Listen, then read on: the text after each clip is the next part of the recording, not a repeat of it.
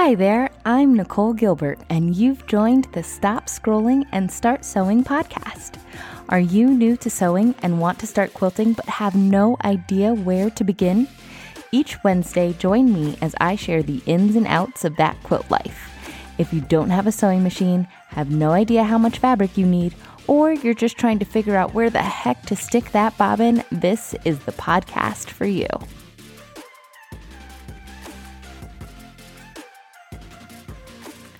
Welcome to episode six of the Stop Scrolling and Start Sewing podcast. On today's episode, I'm answering the most frequent quilting questions that I've come across over the last few weeks.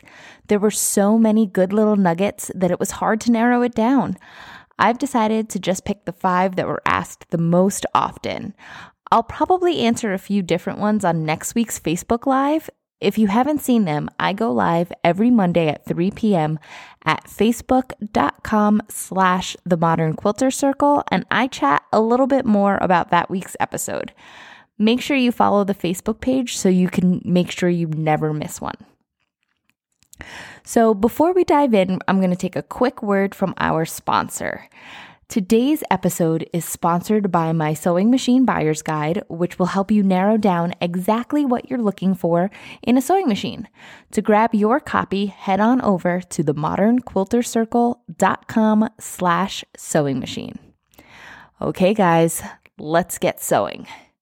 So, funny thing, almost every single one of these questions was asked by someone who started with, So, this is a stupid question. Like, hard stop. No such thing as a stupid question. Plus, quilting can be kind of difficult. It's not like we're born knowing all of the things. Um, I think that's kind of what makes the Modern Quilter Circle so great. Everybody that I've encountered so far is at a different skill set using different machines and they learned in different ways. Some have gone through sewing classes at quilt shops. Some are totally self-taught, which is what I did, like total tri- trial and error and lots of mistakes. Um, and some are just kind of like in the middle, a little bit of real teaching, a little bit of self-taught. It's, it's really runs the gamut, but none of us were born knowing how to do all of this stuff. So definitely I want everybody to forget the phrase, this is a stupid question, because seriously, there's no such thing as a stupid question. I can't tell you how many times I have cried sitting at my sewing machine because the bobbin kept on nesting thread behind the fabric. Like, can I get an amen out there for anybody who's gone through that? It's the worst feeling ever. And you're just like, I don't understand. I've used this a million times. I've been sewing for the last hour, no problems. And then all of a sudden, all hell breaks loose. It happens. So let's go to these questions. I think we're going to have so much fun answering them. And hopefully, you learn something. And if you have something to add, I would love to hear about it. So you can head over to the Facebook page. You can slide up in my DMs on Facebook or Instagram, the Modern Quilter Circle, um, or you could just drop me an email at contact at themodernquiltercircle.com. I would love to hear from you. So, first question What is quilt as you go? Oh my goodness. First of all, I had heard about Quilt as You Go for many, many, many moons before I ever knew exactly what it was. It like doesn't make sense. So and then I figured it out and then I was like, "Oh, that's what you mean." So it totally is understandable that there's quite a few of you out there who are like, "I'm hearing this phenomenon, but I don't get it." So, I've talked a few times on the podcast about sewing machines and creative space and how the more creative space you have, the easier it is to quilt large blankets and quilts because you have to slide that whole thing through the sewing machine and so you can get really bunched up, which is where Quilt as you go comes in. Instead of quilting after you've put together the entire top, you quilt each block individually. So you're going to cut all your pieces and piece together your individual quilt blocks. Usually there's, you know, between 5 and 10 quilt blocks in a in a given row and then um, you put the rows together. That's like traditionally, that's what you're going to do. Now, in Quilt as You Go, you take your individual quilt block and you take batting and you take backing, and it's all just the size of the quilt block. So you're talking about something that's traditionally 12 inches square or less. And you quilt just that little sp- section. And you do all your little quilting and you do it. And then you repeat it for every single block on your quilt. And so, like, I got that and I was like, okay. I mean, that makes sense. It would be a lot easier to get it through the machine. Like, but how do you hide the seams? Like, you know, like how do you put it together after that point? Like, it just it, boggled my mind but like not enough for me to like really dive in. So it took a little while before it like clicked. Oh that's how you do it. And then when i looked it up it was like yep that yep i was right. I assumed correctly. So what you do is you have to use sashing. So it's you take um so like the same way that you put a border on your finished quilt top usually you you do your quilt top you add a border around the edges then you quilt it then you put a binding on it. So just like you do a border you're going to do that in between every single um, quilt block. So you're going to end up with like a grid. Like if you're doing a quilt that was three by three as far as quilt blocks go, it would end up looking like a tic tac toe board because you would have these lines. I personally, not a huge fan of the look. Um, and there's no way to do it otherwise. You have to use sashing in order to hide those seams. Um, if you've found a way to do it otherwise, please let me know because I am definitely interested. But so far, all I've seen is using sashing to hide the seams, and I'm not down.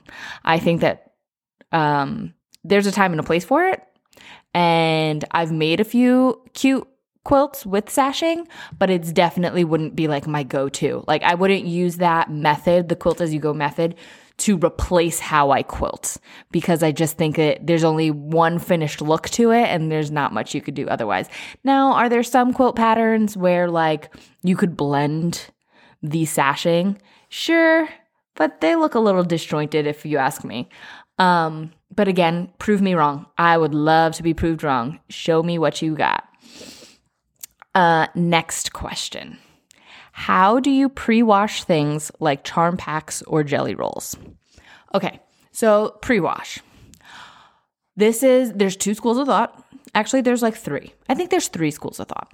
So there's one group that says you don't have to pre wash.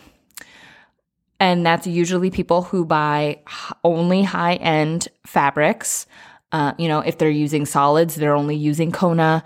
If they're using print, they're only using designer limited edition, which are beautiful. And I do both of those things often because they're, they are beautiful. They've got Kona makes amazing quality and rich colors in their solids and designer prints. Sometimes like you go into buy to to get fabric for a quilt and then you'll fall in love and a whole line in one line everything's like color coordinated and beautiful and using the right values and tints and it's just it's a color wheel dream and so I've done it.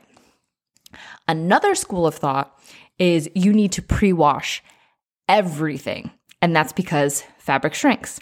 And if you sew everything and then you wash it, you're going to get puckers along your thread line.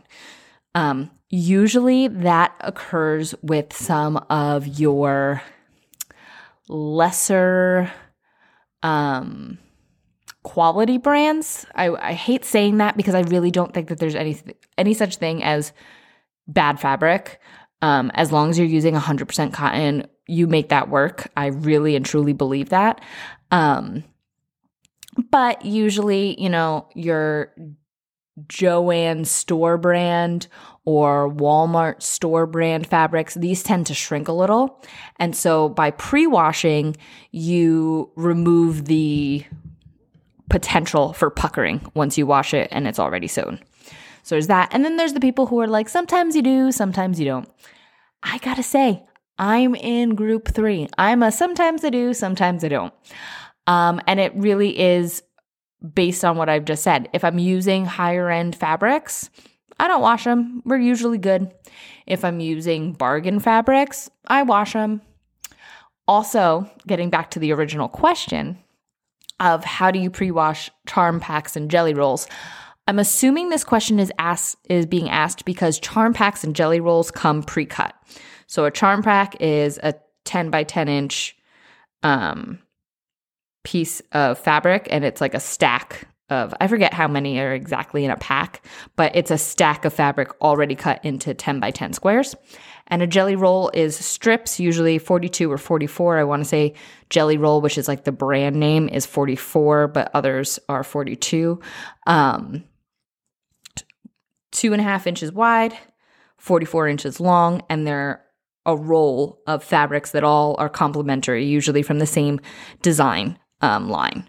Um, and so what could happen, I would assume, is like you're thinking, okay, if I wash them, they're all these little pieces, they're gonna get like tangled and rumpled and, and whatnot in the washing machine, it's gonna be a nightmare. I agree. I would not wash anything that is pre-cut. So charm packs, jelly rolls, honey buns, oh, it'll make you hungry uh, thinking about the names of all these pre-cuts. But any of those things, I would not um, wash. And usually those things are made with slightly better quality fabrics anyway. Caveat. If you have you ever seen that episode of Friends where Rachel wash decides to like do a nice thing for Monica and she washes all the clothes, but everybody's stuff turns pink? Yeah. There's a reason why I brought up that. So, if you're using a, a fabric that has a really rich, like rich, rich red or blue, um, I would pre wash it because every once in a while, that's to bleed. Not all the time, not all fabrics, but occasionally it's going to bleed. Especially if, okay, when you look at your fabric and you flip it over, the reverse, the, you know, quote unquote wrong side, it's usually like a whitish color. It's like a lighter, lighter version or washed out version of the true pattern. On some, though, it's that color on both sides. Like there is no wrong way. Usually that happens on solids. And that's because the entire thing is dyed the thread itself is dyed versus just patterned, like printed. Um, and so those ones are typically more likely to run. Um, so keep that in mind. Oh, a way to get around the running once you have already sewn, though, there's things called color catchers. And I suggest like getting like five of them, but you put them in the washing machine with your um, with your fabric. And it's like when the what colors bleed, they bleed only onto the color catcher. So the color catcher comes out and it's like a tie dye, and your um, quilt is just fine. So you can grab those on Amazon. You can get them at Hobby Lobby, at Joann's Fabric. I will put a link to the brand that I use in the show notes. So the Modern Quilter Circle dot com slash episode dash six and you can grab that for yourself um, it's definitely pretty awesome um, and it's one of those things where i honestly i did not know about them for um, quite a while and then once i did it like changed my life so that's that's the that's the sitch with pre-washing um, so it really depends. Sorry for the answer. All right, next question. When cutting, do you cut in the direction where it gives or where it's taut? Okay, so I'm going to clarify the question a little. I tried to, so this got asked several times, and I tried to like mix all of the questions together because I think that it was all getting to the same root answer, but I don't think I did a good job. So let me explain that a little bit for you. So when you have a piece of fabric and you kind of pull it in your hands, you put have your hand on either side of the fabric and you pull. There's a, a side that's taut, like it, it like bounces, like you could bounce a quarter off of it. And there's another way where if you hold it on like the diagonal and you pull, it got it has some stretch. So in the quilt world, we call that the taut way. We call that with the grain. And when it's the stretch way, we call that on the bias. So occasionally you will see a quilt pattern and it'll say make all your cuts with the grain, and some will say with the bias or cross grain, which means you're, you know, bisecting the grain.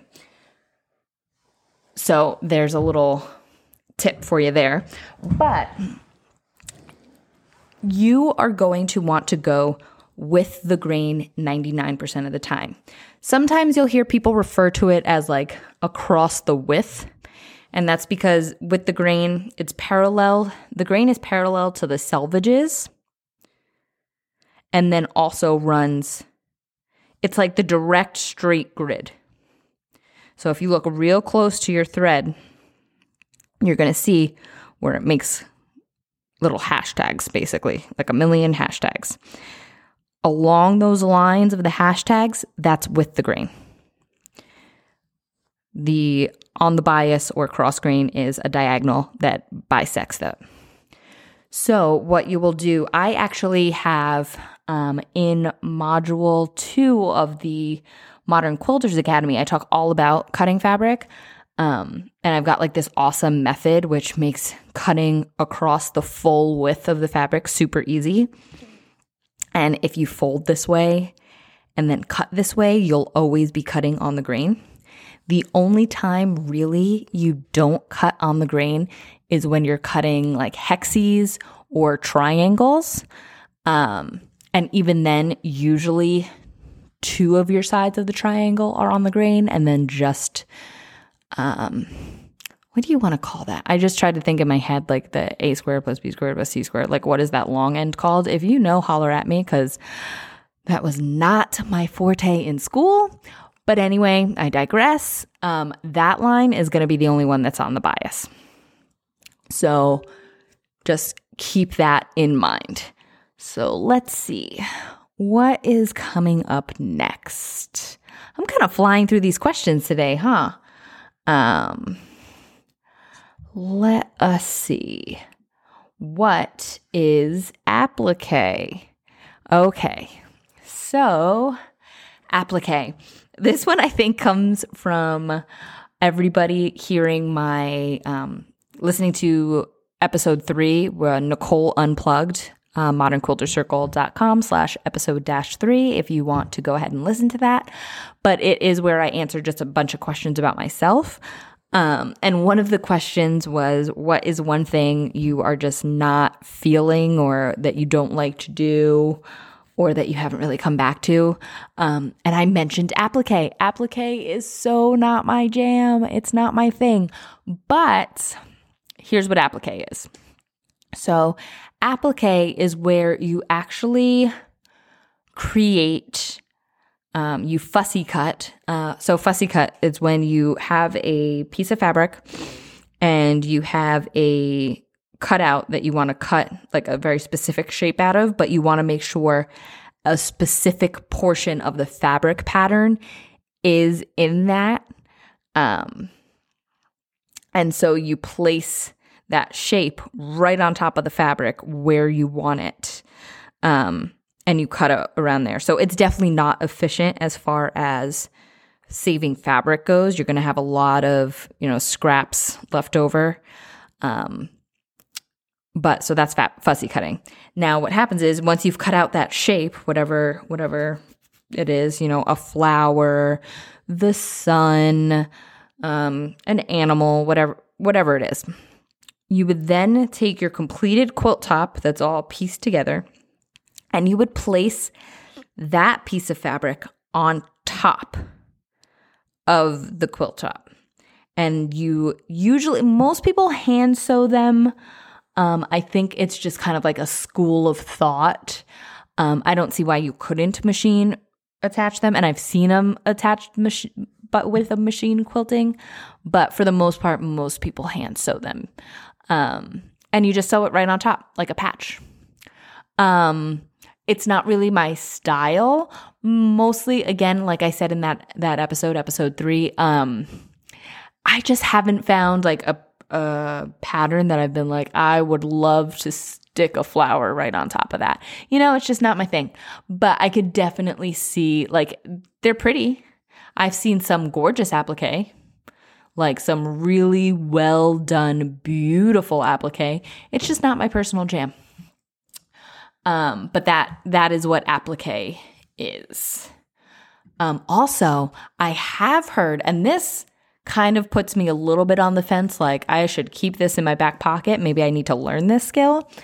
When people make mistakes on their quilt tops and they end up with holes because you know like seams don't line up or their their seam ripper, you know, runs amuck and they tear a hole or something, they actually use applique as like a band-aid.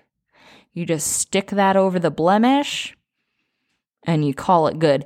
And I'm not opposed to that. That makes sense to me. So th- there is that. I could I could keep that idea in my back pocket to to try it. Okay, so now we're on to the last question. I can't believe it. I feel like we flew through this. Um, what do you use for a quilt backing? This is great. So there's several things that you can do. You could basically make your quilt backing as elaborate or close to elaborate as your quilt top by actually piecing together a back. That's totally acceptable. I think I've done it. I've done it a handful of times to mixed results. Um, and that's, that's totally a personal thing. It is definitely not, um, because of of the method i think. Um, i think it's just because i don't have the patience for it. But what you would have to do is when you baste it you have to baste your seams lining up perfectly with your top so that that way when you quilt you don't get any like quilting in weird places like in regards to your seams. Uh, so if you have like a cool quilt pattern going um, on the top you have to make sure it also translates onto the back. So that's something to keep in mind. Mine didn't, and it's sad. Neither here nor there. Um, another option for quilting your batting is to get 108 inch um, fabric. So when you buy fabric at a fabric store, the typical standard width is between 42 and 45 inches wide. Now, there is some fabric that is made that's 108 inches wide. So you get a few yards of that, you press it out. Unless you're making a ginormous quilt, you might need to piece together a little, you know, sew a little bit more on the side to keep it wide enough. Um, but for most people, you can totally quilt most of your things on an 108 inch wide by however many yards long um, piece of fabric. The third option for quilting a backing, which is actually what I'm doing now, I am putting together um, a project for the Modern Quilters Academy. And I started this project in a COVID world where there is no fabric to be found because the only place you can go inside right now, I live in New York. So we are still shut down as of today. Um, this record time of this recording, we are still shut down. The only place I can buy fabric is at Walmart. And I went to Walmart today to buy additional fabric and there was about five um, bolts of sequins, two of like super satiny craziness, and a ton of um, fleece. Other than that, totally empty. So, what I decided to do was I scooted my butt along to the sheets section and I bought a couple of queen size and king size sheets. 100% cotton. I actually went for the cheapest type of cotton. I, you know, skip over the cotton sateen, ignore the microfiber cotton, and go for like the kind of cotton that you only really get on twin extra longs for your college dorm, that kind of cotton, that's the one you want to quilt with. It's sturdy, it's good. go for it. So I actually did that. And I am going to use that as the backing on my project because I um, found a bunch of fabric and I'm making the quilt a little bit scrappier. I had ordered online on April 19th all the fabric I needed for this project because this is not something that I decided to do fly by night, but I've been planning it for quite some time. And I assumed it would not take two months for the fabric to get here. I clearly assumed wrong. So, bumierto, but that's what we're doing. So, you can definitely use sheets. Actually, for a lot of the newbies out there, I suggest using sheets for the backing. You won't have any seams, you don't have anything to line up, solid one color. I think it is a wonderful, wonderful option. Well, folks, there you have it. I have just answered some of the five most prevalent questions I've gotten asked over the last week. I hope that you found some in here, some answers to some of your own questions. Please let me know if you have any more questions. You can always email me at contact at themodernquiltercircle.com or slide up in my DMs on Instagram or Facebook, and I will for sure get back to you.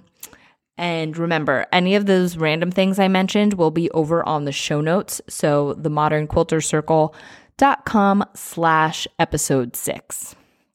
So guess what? You've just finished another episode of the Modern Quilter Circle Stop Scrolling and Start Sewing podcast. Thanks for hanging out with me.